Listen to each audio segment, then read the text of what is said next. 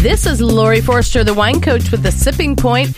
Now, we're all about wine labels today, and Amelia and I had a great time picking out a couple of selections for this week's Sips of the Week, just based solely on the label.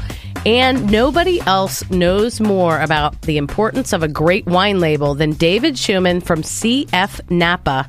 He's actually a branding specialist, a creative director that helps wineries create a label that's going to portray what they have to offer and also get people to pick them up off the shelves. He's been given many different kinds of awards. He's been showcased in museums museums like MoMA in San Francisco, in the San Francisco Museum of Craft and Design, and been given countless awards. He's now written a book called 99 Bottles featuring some of the best wine labels and bottles that he's created.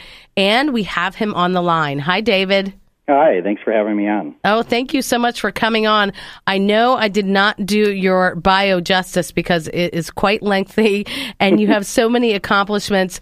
How did you get to become the most influential wine label designer in, well, I would say North America, but you know, out there in Napa, you live out there now. How did this all come about?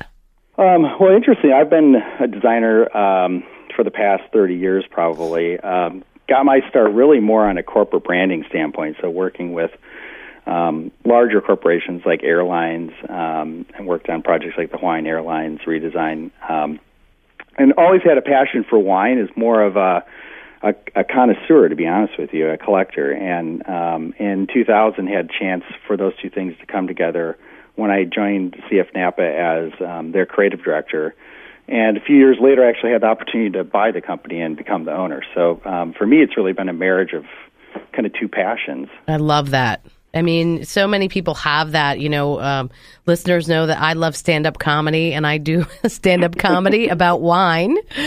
And so I've been able to bring those two passions together. And I think there's lots of people around the country that love to see that. It's such an inspiration.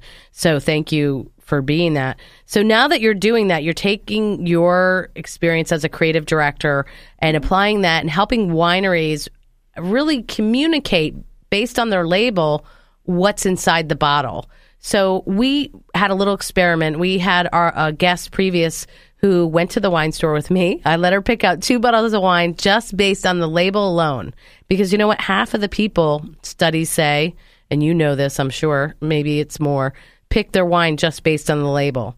So, where do you start with a winery when you're coming up with a label?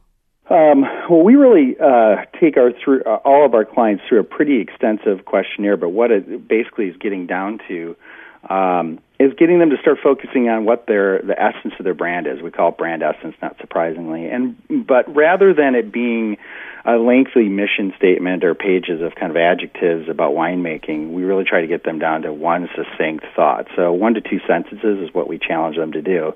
And that really gets rid of a lot of the fluff. And sometimes that's um, something unique about the vineyard itself. Something, uh, sometimes that's something unique about the the, the owner, or um, or maybe it's really just a concept around the the fun name of a brand. Um, for instance, like a cupcake or something like that, and mm-hmm. and really then expanding that um, into a story that we build into design and and and hopefully have some overlap with the consumer's lifestyles. Uh, we all um, tend to purchase things that start to associate more closely with our lives and.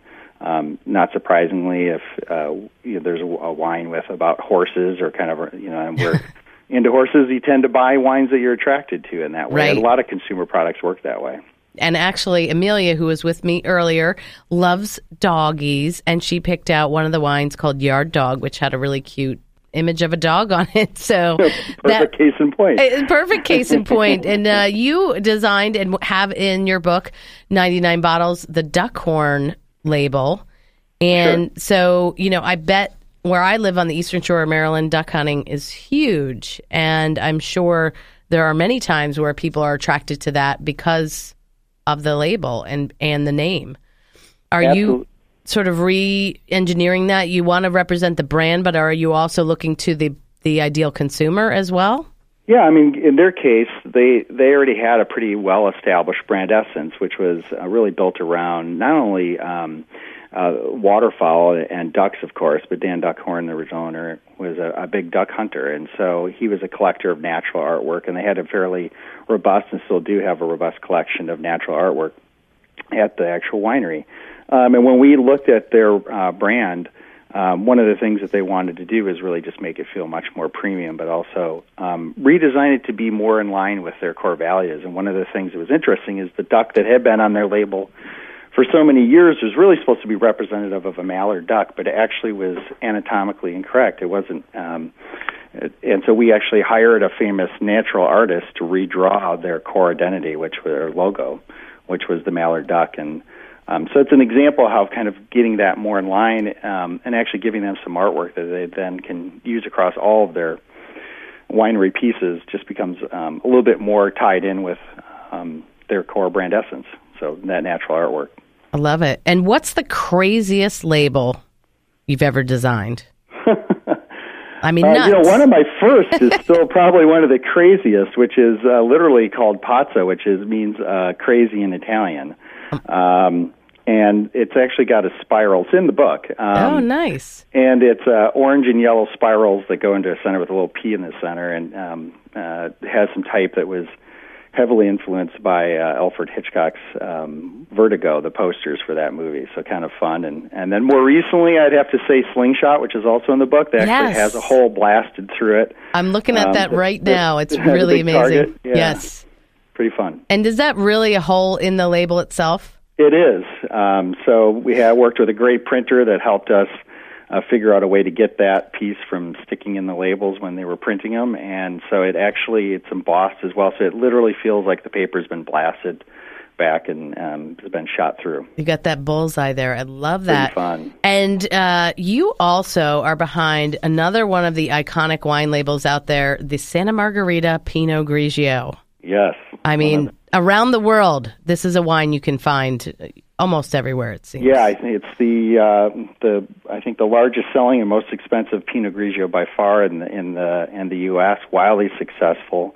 Uh, we partnered with Santa Margherita out of Italy as well as Terlato, their uh, importer here and, and marketing company in the in the U.S. Um, and for them, they had a pretty interesting uh, challenge. They they had for a, a long time had more European kind of hierarchy to their label. So uh, the um, Pinot Grigio was the largest thing on the label rather than the brand name, and a lot of people were buying it for years, um, thinking that Pinot Grigio, the the name of the grape or the wine itself, was actually the brand name, and so we helped them get that flopped around, and uh, they've continued to be uh, very successful ever since. Yeah, to put it mildly.